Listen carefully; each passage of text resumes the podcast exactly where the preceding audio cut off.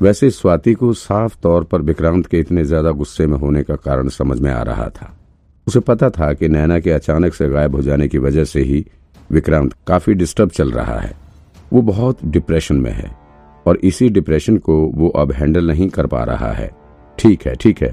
मैं अब ठीक हूँ। अब ज़्यादा चिंता करने की ज़रूरत नहीं है, विक्रांत ने हल्का मुस्कुराते हुए कहा। मुझे वो आदमी पसंद नहीं आया, इसलिए मैंने उसे पीट दिया। देखो दुनिया में दो तरह के लोग होते हैं। एक जो सिर्फ़ बोलना जानते हैं और एक सिर्फ़ करने पर यकीन रखते हैं। मैं दूसरे टाइप वाला हूँ।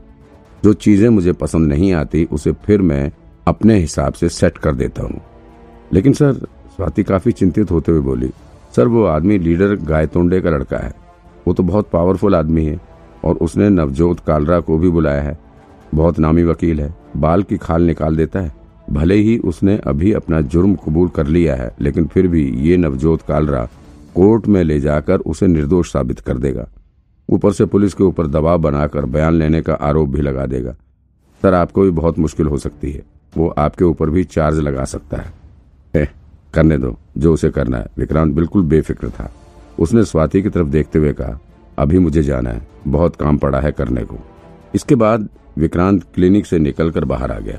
उसे बाहर तक छोड़ने के लिए स्वाति भी निकल आई। स्वाति ने उसे जाते जाते मेहता सिस्टर्स के मर्डर के केस के बारे में भी बताया। उसने कहा कि भले ही मोहिनी ने सोमेश को एक करोड़ रुपए देने की बात कबूल कर ली है, और उसने ये भी मान लिया है कि उसने सुमेश से डील की थी, लेकिन फिर भी अभी इस केस का मुख्य आरोपी सूरज मेहता के भाई रवि मेहता को ही माना जा रहा है। मोहनी को भी सजा हुई है, लेकिन फिर भी रवि मेहता को ज़्यादा गुनहगार माना जा रहा है, क्योंकि साजिश रचने की शुरुआत तो पहले उसी ने की थी। अब देखो कोर्ट से क्या फैसला आता है। उसके बाद ही कुछ क्लियर हो पाएगा। हालाँकि अभी मेहता सिस्टर्स के मर्डर के केस का फैसला आने में काफ़ी टाइम लगने वाला था। ये काफ़ी पेचीदा केस था। और जितने भी लोग इसमें इन्वॉल्व हैं, उन सभी को कोर्ट के ट्रायल से गुजरना पड़ेगा। यहाँ से निकलने के बाद विक्रांत सीधे ही उस ऑफिसर के पास पहुँच गया, जिसका एड्रेस उसे अभी पनवेल ब्रांच के ब्यूरो चीफ ने दिया था। विक्रांत उनसे मिलने के लिए पहुँच गया था। लेकिन ये भी दुखद संयोग ही था कि उनकी उम्र बहुत ज़्यादा थी और इस वजह से उन्हें ज़्यादा कुछ याद भी नहीं था। विक्रांत उनसे नैना के बारे में कुछ सवाल करना चाहता था, लेकिन अब उन्हें कुछ भी याद नहीं था। इसके बाद विक्रांत वहाँ से भी लौट आया। ऐसा लग रहा था कि उसे आज भी नैना के बारे में कुछ भी पता नहीं लगने वाला था। वो दोपहर तक एक जगह से दूसरी जगह नैना के बारे में पता लगाने के लिए घूमता रहा, लेकिन फिर भी उसे कुछ भी पता नहीं चला। अंत में वो हार कर उस जगह पर भी पहुँच गया, जहाँ पर आज उसका डुप्लीकेट टास्क होने वाला था। उसे अब आखिरी उम्मीद इस डुप्लीकेट टास्क से ही थी। विक्रांत की उम्मीद थी कि हो सकता है कि इस डुप्लीकेट टास्क की मदद से ही, हो सकता है कि नैना के बारे में कुछ पता लग सके, क्योंकि विक्रांत को आज कोडवर्ड में अदृश्य शक्ति ने पानी शब्द भी दिया था। पानी का अर्थ लड़की से था। ऐसे में विक्रांत को लग रहा था कि शायद उसे इस डुप्लीकेट टास्क की मदद से ही कुछ पता लग सके। लेकिन जब विक्रांत को यह पता चला कि ये डुप्लीकेट टास्क सिटी हॉस्पिटल में होने वाला है तो उसकी ये उम्मीद भी खत्म हो चुकी थी, क्योंकि तो विक्रांत इस हॉस्पिटल से भली भांति परिचित था। वो पहले भी यहाँ आ चुका है। विक्रांत डुप्लीकेट टास्क के टाइम के पहले ही यहाँ हॉस्पिटल में पहुँच चुका था। उसका डुप्लीकेट टास्क सिटी हॉस्पिटल के ऑर्थो डिपार्टमेंट में होने वाला था। विक्रांत पहले भी इस हॉस्पिटल में आ चुका है। पहले जब वो रॉ के एक्स एजेंट्स के साथ भिड़ा था और जब घायल हुआ था, तब उसका इलाज इसी हॉस्पिटल में हुआ था। विक्रांत यहाँ पर हफ्तों पड़ा रहा था। अरे विक्रांत सर, आप फिर से यहाँ? वहाँ के एक मेडिकल स्टाफ ने विक्रांत को देखते ही कहा। विक्रांत को याद आया कि इसी हॉस्पिटल में जिया भी काम करती है। वो यहाँ पर हेड नर्स है। विक्रांत मन ही मन सोचने लगा कि भगवान, मैं तो नैना को ढूँढने के लिए निकला था, और अब ये जिया को क्यों भेज दिया? कहीं नैना की जगह पर भगवान मेरे लिए जिया को तो नहीं भेज रहा है। क्या मज़ाक मना रखा है? बहुत दिन बाद दिख रहे हो। कैसे हो? जैसे ही जिया की नज़र विक्रांत पर पड़ी, उसने तुरंत ही विक्रांत से सवाल किया। जिया हमेशा की तरह आज भी बहुत खूबसूरत नज़र आ रही थी। जैसे ही उसकी नज़र विक्रांत के माथे पर लगे, बैंडेज पर पड़ी, उसने हड़बड़ाते हुए कहा, अरे, क्या हो गया तुम्हें? चोट कैसे लग गई? आ जाओ, मैं पट्टी लगा देती हूँ।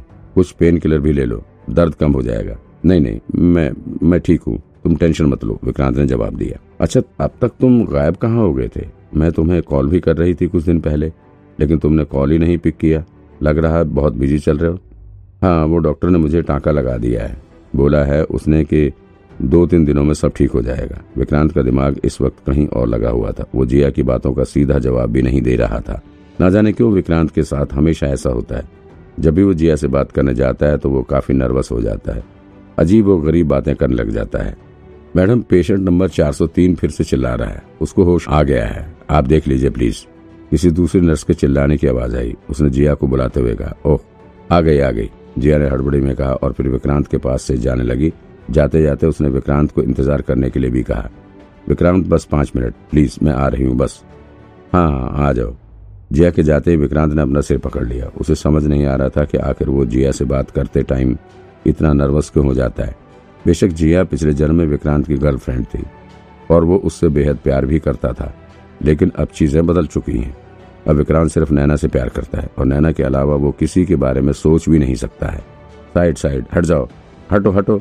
अचानक से कॉरिडोर में डॉक्टर्स की एक टीम एक पेशेंट को स्ट्रेचर पर लेकर भागती हुई नज़र आई। विक्रांत साइड में हो गया और फिर कुछ ही सेकंड में ये स्ट्रेचर उसकी नज़रों से गायब हो गया। फिर विक्रांत चलता हुआ दूसरे कॉरिडोर में आ गया। वहाँ पर तो काफ़ी भीड़ थी। पूरे कॉरिडोर में मरीजों के बेड लगे हुए थे और नर्सेज इधर उधर दवाइयों और इंजेक्शन से भरा हुआ ट्रे लेकर घूम रही थी। पूरे वार्ड से दवाइयों की महक आ रही थी।